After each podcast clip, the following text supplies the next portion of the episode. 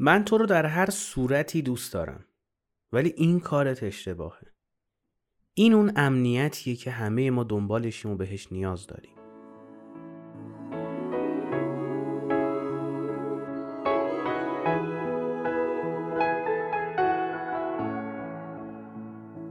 Now this might be a mistake that I'm calling you the slate But these dreams I have of you ain't real enough.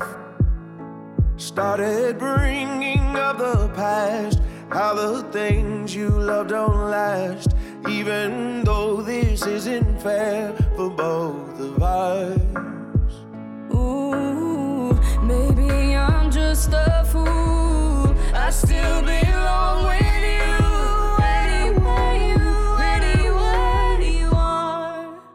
سلام من امیر حسین هستم و شما دارید به فصل پنجم سانسورچی قسمت هفتم گوش می‌کنید. ما سراغ کتاب پنج زبان عشق رفتیم تو ابتدای این فصل و الان رسیدیم به تحلیل رفتار متقابل. این یک پادکست روانشناسی نیستش بنده هم هیچ ادعایی در زمینه روانشناسی ندارم در زمینه دیگه هم ادعایی ندارم. و قبل از اینکه بریم سراغ این اپیزود من یه توضیح کلی بدم. اگه این پادکست رو دارید از هر طریقی گوش می‌دید کانال های تلگرامی یا پادکست های دیگه توی Castbox یا حالا هر اپلیکیشن دیگه ای اسم پادکست ما سانسورچیه و در همه app های پادگیر فعلا هستیم و فعالیت می‌کنید در social هم ما رو در تلگرام و اینستاگرام و یوتیوب می‌تونید دنبال بکنید و محتواهای مرتبط با هر اپیزود رو تو اون time سعی می‌کنیم. و کلا محتوایی می‌ذاریم که حالا به درد می‌خوره. یا دقیقا به نظر من به درد می‌خوره. در کپشن هم لینک حمایت مالی وجود داره. تمام حمایت های مالی که انجام بشه از پادکست رو در قالب تبلیغات خود سانسورچی انجام میدیم که آدم های بیشتر این صحبت ها رو بشنون. من فکر نمی‌کنم حالا پادکست دیگه یا پادکستر دیگه این کار کرده باشه تا الان و من تمام این هزینه ها رو با همین حمایت های مالی شما انجام میدم. هیچ اجباری هم نیستش. اگه دوست داشتید اگه دوست داشتیدم که همین که ما رو میشنوید باعث افتخاره. چند وقت پیش من یه مصاحبه انجام دادم با پادکست پادگیر. اگه درست گفته باشم و اونجا بین مصاحبه که ما داشتیم و مهمان اون اپیزودشون بودیم گفتن که بعضی موقع ها نصیحت گونه حرف می‌زنی و شاید باب میل خیلی ها نباشه. این کامنت هم من می‌گرفتم. یعنی روی یکی از روی یک سری از اپیزودها معدود آدم هایی بودن کمتر از ده نفر شد که می‌گفتن که مغرور شدی و نمی‌دونم نصیحت می‌کنی و لحنت خیلی تند میشه با اینها. حالا اونا که خیلی ما رو دوست دارن در اینستاگرام هم ما رو فالو دارن و اونجا هم پیام میدن و با هم صحبت می‌کنیم همین رو می‌گفتن که مثلا یه سری جاها خیلی لحن تند میشه یا خیلی نصیحت گونه میشه. من اینو گفتم قبلا تو پادکست و فکر کنم که باید جز روتین سانسورچی بزنم و تو هر اپیزود بگم که آها راستی اپیزودم در زمستان 1402 ضبط میشه. فکر کنم با تو همه اپیزودا بگم که بنده در هیچ زمینه ای ادعا ندارم و هیچ نصیحتی هم برای هیچ کس ندارم. چون من اصلا در جایگاهی نیستم که بخوام نصیحت بکنم. روزی هم که رسید من در جایگاهش بودم باز هم علاقه ای به نصیحت کردن ندارم. من اینجا تجربیات خودم رو میگم. اگه موقعی تند میشم یا موقعی شل میشم. همه آدم ها بالا و پایین دارن قرار نیست ما همه بست باشیم همیشه از این خبر نیستش.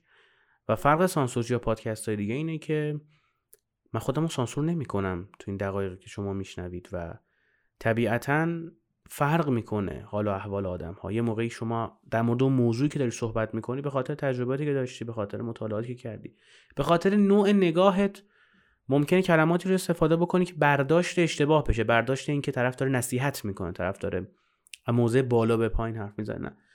اونایی که من رو نزدیک می‌شناسن می‌دونن که من در عین حالی که آدم بسیار وحشی هستم در اکثر اوقات و از این آدمای آروم و خیلی شسته رفته نیستم اما هیچ وقت خودم رو بالاتر از هیچ کس نمی‌دونم و اصلا به این سلسله مراتب انسانی اعتقادی ندارم. نمیگم همه انسان ها برابرن قطعا همه انسان ها با هم برابر نیستند اما من اعتقادی ندارم که من در جایگاهی هم که می‌تونم بگم کی بالاست کی پایین. قاضی خداست و اینا هم نه به اونم اعتقاد ندارم. میگم که درست نیست که ما بخوایم روی انسان ها ارزش گذاری لولی کنیم. بگیم این از این بهتره مثلا. آره یک انسانی در یک زمینه ممکنه از یک انسان دیگه بهتر باشه اما مقام انسانیت و جایگاه انسانی افراد رو من اعتقادی بهش ندارم که میشه روت ببندی کرد. نکته دوم این که بعضی جاها تو بعضی از اپیزودها مثلا میگم که همه آدم ها دنبال فلان چیزن. همه آدم ها این همه من توی اون مصاحبه هم گفتم توی پادکست پادگیر. من document برای مسابقات علمی نمی نویسم مقاله نمی نویسم که تو دانشگاه شیکاگو بخواد منتشر بشه تو کنفرانسش یا journal ش من دارم یک پادکستی رو ضبط می‌کنم که اولش گفتم تا آخرش هم گفتم که این پادکست فرقش با پادکست های دیگه همینه که همه چی توش ریله. شما در زندگی معمول در زندگی روزمرت خیلی موقع میگی که آقا همه فلان کارو می‌کنن. و خیلی موقع منظور دقیقا همه نیستش. یک اصطلاحی که به کار می‌بری. و ادبیات من در این پادکست هم همینه. مته به خشخاش ندارید؟ شل کنید گوش کنید و اگه به دردتون خورد استفاده کنید اگه هم خیلی حال کردید تو بقیه معرفی کنید. و اونایی هم که ما رو تو استوری می‌کنن و من سوا میبوسم. خیلی دمشون گرمه. بریم سراغ این اپیزود. الان بازم می‌خوام جمله اوله رو بگم میترسم باز برداشته باید بشه. طرف حوصلش سر رفته. زندگیش هیچ معنا و مفهوم خاصی نداره. یه سری محدودیت طرف خانواده احتمالا داره. یک سری عقده های مالی همشون نمیگم ادهشون و هزار تا مشکل روانی که نیاز داره که طرف بره خودش رو بشناسه و حلش بکنه یا حتی بره پیش تراپیست. و میگه خب چیکار کنیم چیکار نکنیم؟ بریم ازدواج کنیم. بریم شوهر کنیم بریم زن بگیریم. توی خانواده هم هستش خانواده میگه که مثلا فلانی مثلا لاوبالی شده نمی‌دونم زندگیش برنامه نداره. صبح دیر بیدار میشه زنش بدیم درست میشه. اونایی که میگن نسل جدید فلانه و زمان ما ازدواج خیلی خوب بود بالای 60 درصدشون همین شکلی ازدواج کردن. طرف تو خونه پاچه همه می‌گرفت اینا می‌گفتن که شوهرش بدیم شاید درست شه.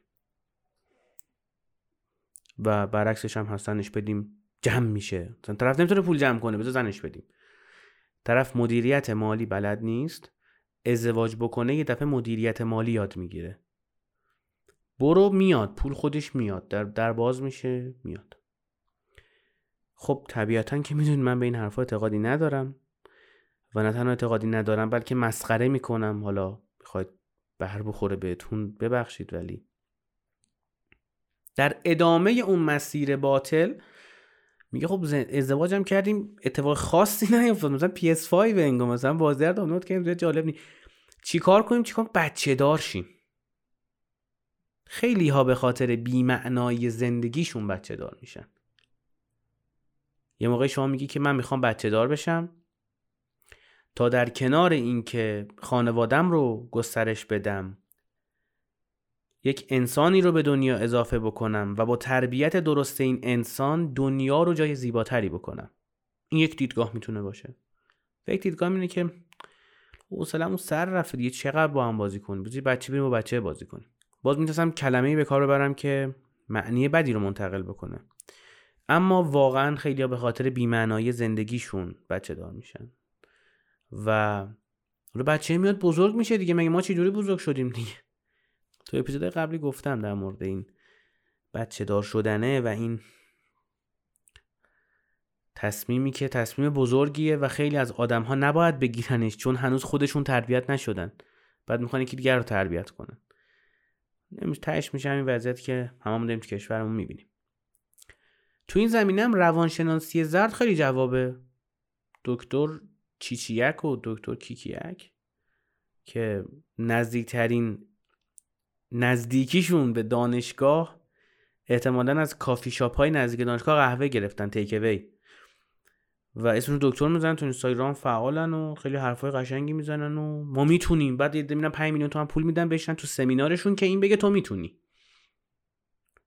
می‌خواستم بگم که خب من رایگان تو سانسورچی بهت میگم. پول رو نده. دیدم که نه خب من این حرفا رو نمی‌زنم. قرار نیست همین بتونم قرار نیست ما به همه چیزی که می‌خوایم برسیم. با این یک واقعیتی که باش کنار بیایم.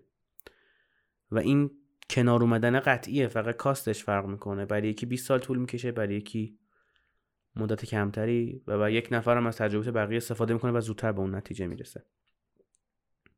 سوشال مدیا هم خیلی موثر روی این قضیه ها روی زائقه های ما خیلی تأثیر گذاره یعنی شما میری توی یوتیوب میری توی اینستاگرام ریلز رو نگاه می‌کنی شورت ویدیو رو نگاه می‌کنی. اونی که وامیستی روش مکس می‌کنی طبق اون الگوریتم برای جذاب بوده دیگه و اونو بیشتر پروموت می‌کنه. مثلا من یک شورت ویدیویی بگیرم بگم که این که یک مادری به فرزندش بگه که من تو رو در هر صورتی دوست دارم حتی اگر کار اشتباهی انجام بدی و این توی فرزندش این امید و انگیزه رو میده که یک منطقه امنی همیشه هست و اون می‌تونه بر دنیا رو فتح کنه به واسطه اون منطقه امنش و اگر هر اتفاقی براش بیفته و هر اشتباهی بکنه یک نفر هستش که به هر قیمتی دوستش داره. خیلی در زندگی اون فرزند موثره و خوبه. این بیشتر ویو می‌خوره یا برگردم بگم که می‌دونستید که 53 درصد دخترها وقتی دفعه اول بهشون پیشنهاد رابطه جنسی می‌دید بهتون میگن نه به خاطر این دلیله و اگه این کارو بکنید حل میشه. کدومش بیشتر ویو می‌گیره؟ پس social media ذائقه ما رو داره می‌سازه. نه اینکه یک دست پنهانی اون پشت نشسته میگه اینا برن تو explore. نه منظورم اینه که رفتار ما یک رفتار گله‌ای در social media. پادکست تخصصی در مورد digital marketing نیستش وگرنه خیلی بیشتر باز می‌کردم قضیه ما رو همدیگه تاثیر می‌گذاریم. محتوایی که شما لایک می‌کنید محتوایی که براش کامنت می‌ذارید محتوایی که می‌بینید تا انتهاش یک سیگنالیه که اینو بیشتر promote بکنه. یعنی اگر شما مسئولیت پذیر باشید در جامعه امروزی محتوای زرد و چرت و پرت و مخالف حقوق زنها مخالف حقوق حیوانات مخالف حقوق اقلیت ها وقتی اینها رو می‌بینی رد کنی یا حتی report کنی باعث میشه که این صداها توی جامعه کم شه. و وقتی یک محتوای درست می‌بینی مثلا آقا مثلا page سانسورچی رو داری همه استوریا رو می‌بینی لایک می‌کنی بعد پستها رو می‌بینی مثلا یه کامنتی می‌ذاری تا آخر پست بعد چهار نفر میفرستی. لایکش می‌کنی میره تو الگوریتم و این رو آدم های بیشتری می‌بینند. یعنی ما در طول روز داریم افکار خودمون رو تو جامعه پخش می‌کنیم. و اون رفتار گله ای اون تعداد زیاد وقتی سمت اون چیزهای زرد و عقده های خودشون هستن طبیعتا اینها تو جامعه پخش میشه. یعنی سوشال میدیا شده آینه جامعه. آینه ای که همه چی رو اگزاجره داره پخش می‌کنه. همه چی رو بزرگ نمایی داره می‌کنه. واقعیت شاید انقدر تلخ نباشه اما چون تعداد آدم هایی دارن این کار انجام میدن این اتفاق میفته ثمره این اگزاجره شدن همه چی و بزرگ نمایی سوشال مدیا میشه اینکه ما دنبال این هستیم که جذاب و جنجالی باشیم نه درست. در مورد همه هم صدق می‌کنه اگه باز ناراحت نشن خود من یه تایمی بود واقعا به این باور رسیده بودم که اگه من های جنجالی بذارم راجع محیط کارم راجع به رفیقام راجع به اکسام اکس اکسام اکس اکس میشه پسر؟ نه. اکس قبل اس اکس اکس قبل اکس هر چی آقا ولش کن. فکر میگم مثلا این استوری رو بزنم خیلی باحاله. چون social media شما رو ترغیب می‌کنه. چون اونا بازخورد می‌گیره اونا reply می‌خوره. و ما میفتیم توی سیکل معیوب. فوتبالیست مملکت علیه مربی استوری می‌ذاره. توی اروپاش هم هست تو آمریکاش هم هست.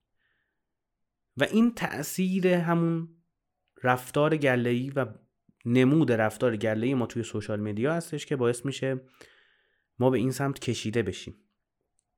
دونستن این باعث میشه که ما یه خورده خودمون رو مدیریت کنیم این هورمون هامون رو و احساساتمون رو مدیریت کنیم تا بتونیم رفتار درست منطقی و متمدنانه از خودمون نشون بدیم. این نوع تربیت کودک توی جامعه هم یه جورایی همین شکلیه. یه موقعی شما می‌خوای همیشه این کودک رو راضی نگه داری. بعد افتخار می‌کنی میگی بچه من هر چی که بخواد مهیاست. هر چی که می‌خواست مهیاست. به هر چی که می‌خواسته رسوندمش. بعد هم بچه بزرگ میشه یک بچه یه چندشی که تو جامعه نمیشه تحملش کرد. مگر یه عده فقط به خاطر جیبش تحملش بکنن انسانهای مستقل در نظر شما جذاب ترن یا انسانهایی که آویزون جیب پدرشونن؟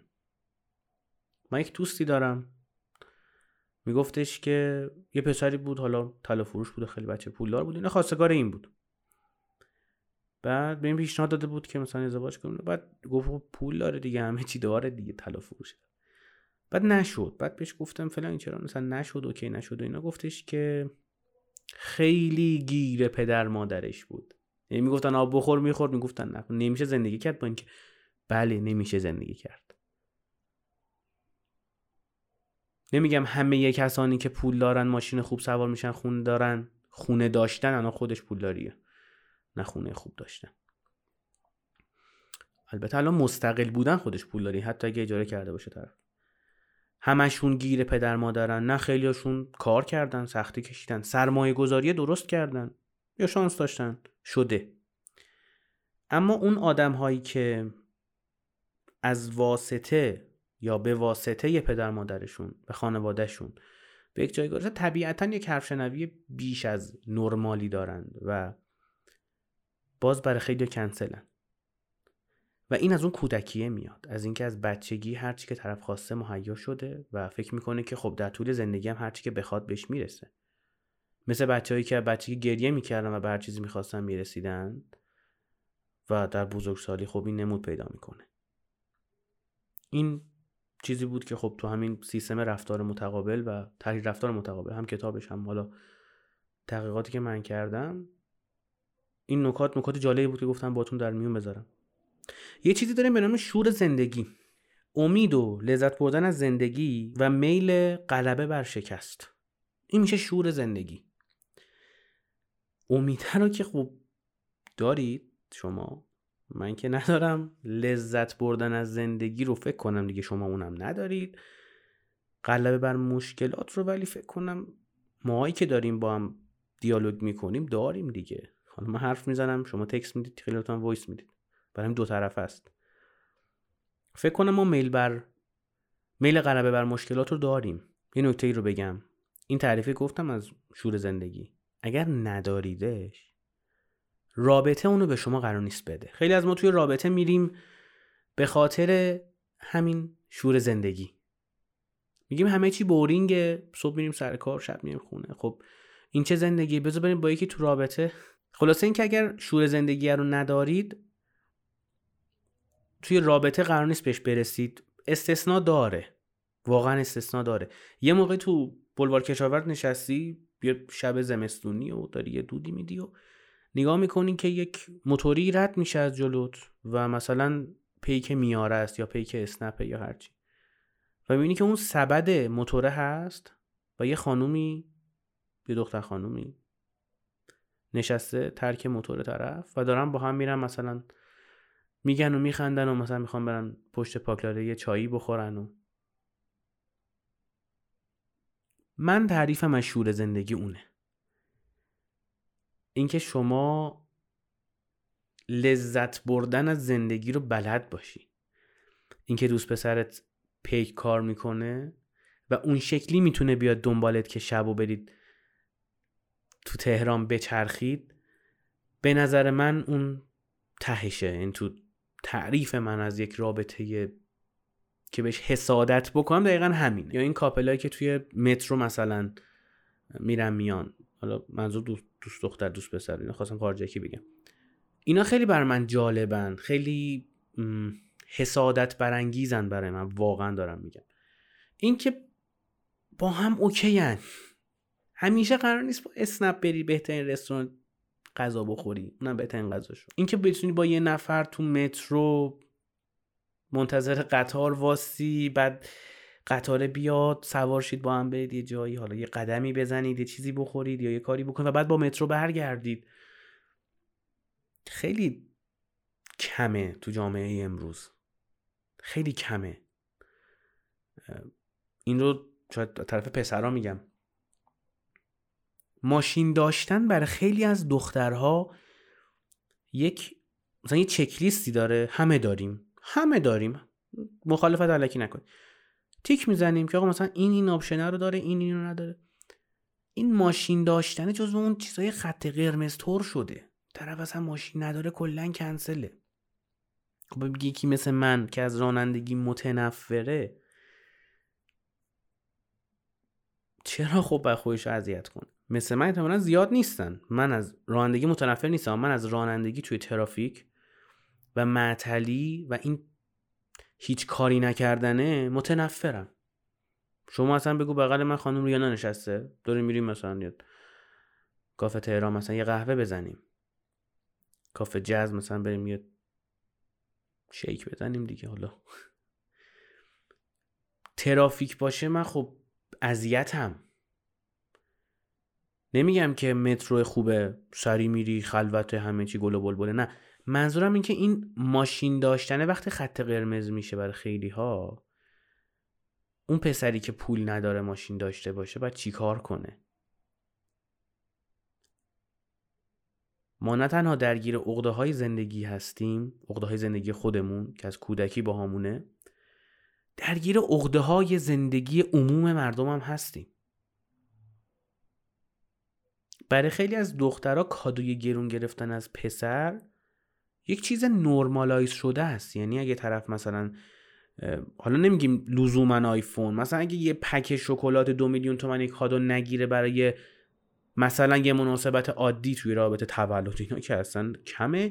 یه مناسبت عادی ماهگردی نمی‌دونم فصل گردی چهار ماه گردی یه پک شکلات دو تومانی نگیره ناراحته. خب اونی که نداره اونی که داره بدبختی کار می‌کنه و پول در میاره نباید توی رابطه سالم بره یک رابطه نرمال داشته باشه.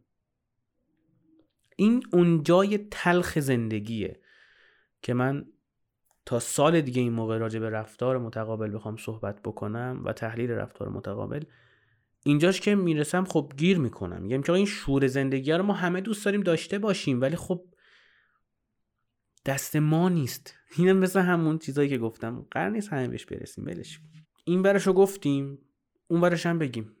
خیلی از دخترای جامعه یک چالشی دارن. چالش پسر نبودن. یعنی خودم خندم می‌گیره به خدا می‌خوام بگم. یعنی میمونم مثلا مگه تو قرن 21 جنسیت یک مزیت حساب میشه؟ میشه. میشه دیگه. تو این جامعه میشه. شما وقتی پسر باشی خیلی راحت تر میری بیرون خیلی راحت تر ارتباط برقرار می‌کنی. نمیگم در همه خانواده ها عموم رو میگم. اما دختر بودنه تو خیلی از خانواده ها یک شکسته. بپذیرید. یک شکسته. تو خیلی از خانواده ها پسر بودن یه آپشنه. تعجب برانگیزه. بله وقتی منم میخوندم و راجبش تحقیق می‌کردم دیدم درصد خیلی زیادی هنوز این فرهنگو دارن. و یک دختری توی یک خانواده بزرگ میشه که اون خانواده پسر دوست داشته.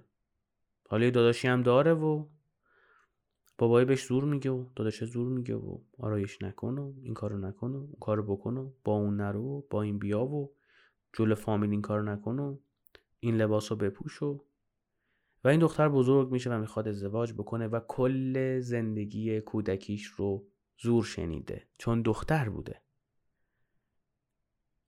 دنبال مردی میره که یه مقدار تم زورگویی داشته باشه. اسمش رو می‌ذاره کاریزما. میگه فلانی خیلی کاریزماتیکه.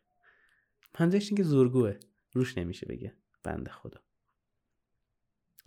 دنبال مردی میره که شبیه باباش باشه. همیشه یک توجیه تو جیبش داره. اونم این که اگر تو نبودی من دنیا رو فتح می‌کردم.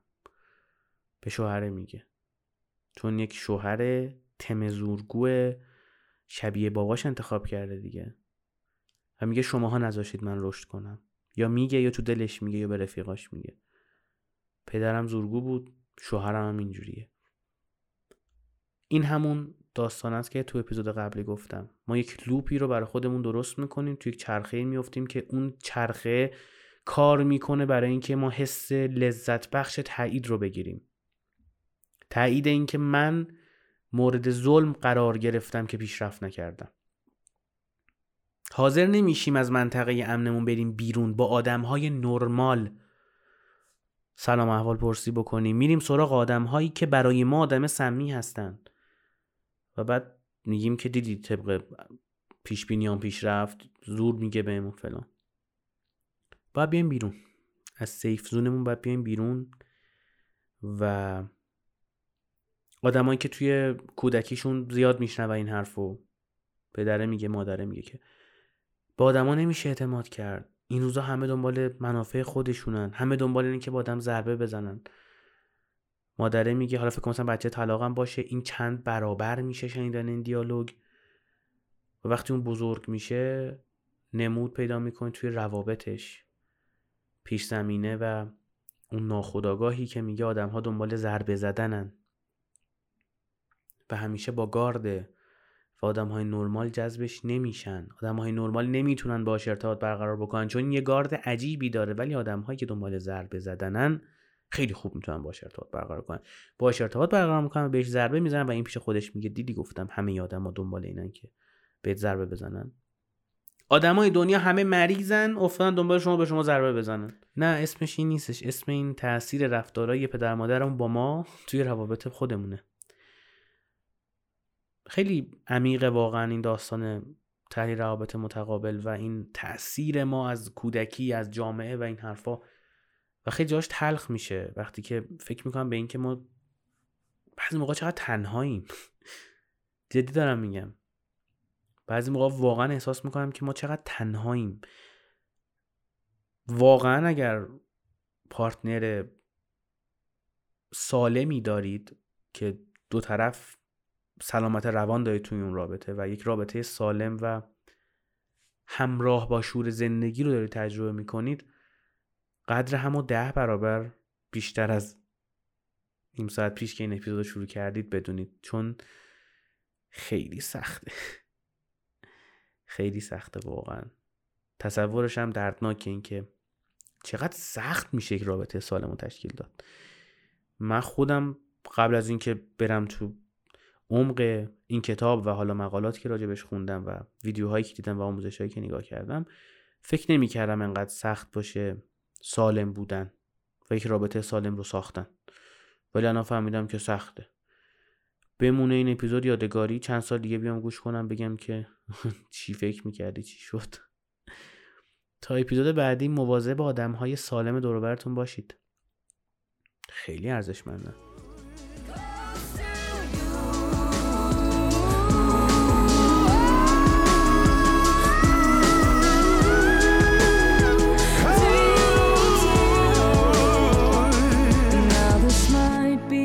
mistake that I'm calling you this late. But these dreams I have of you ain't real enough.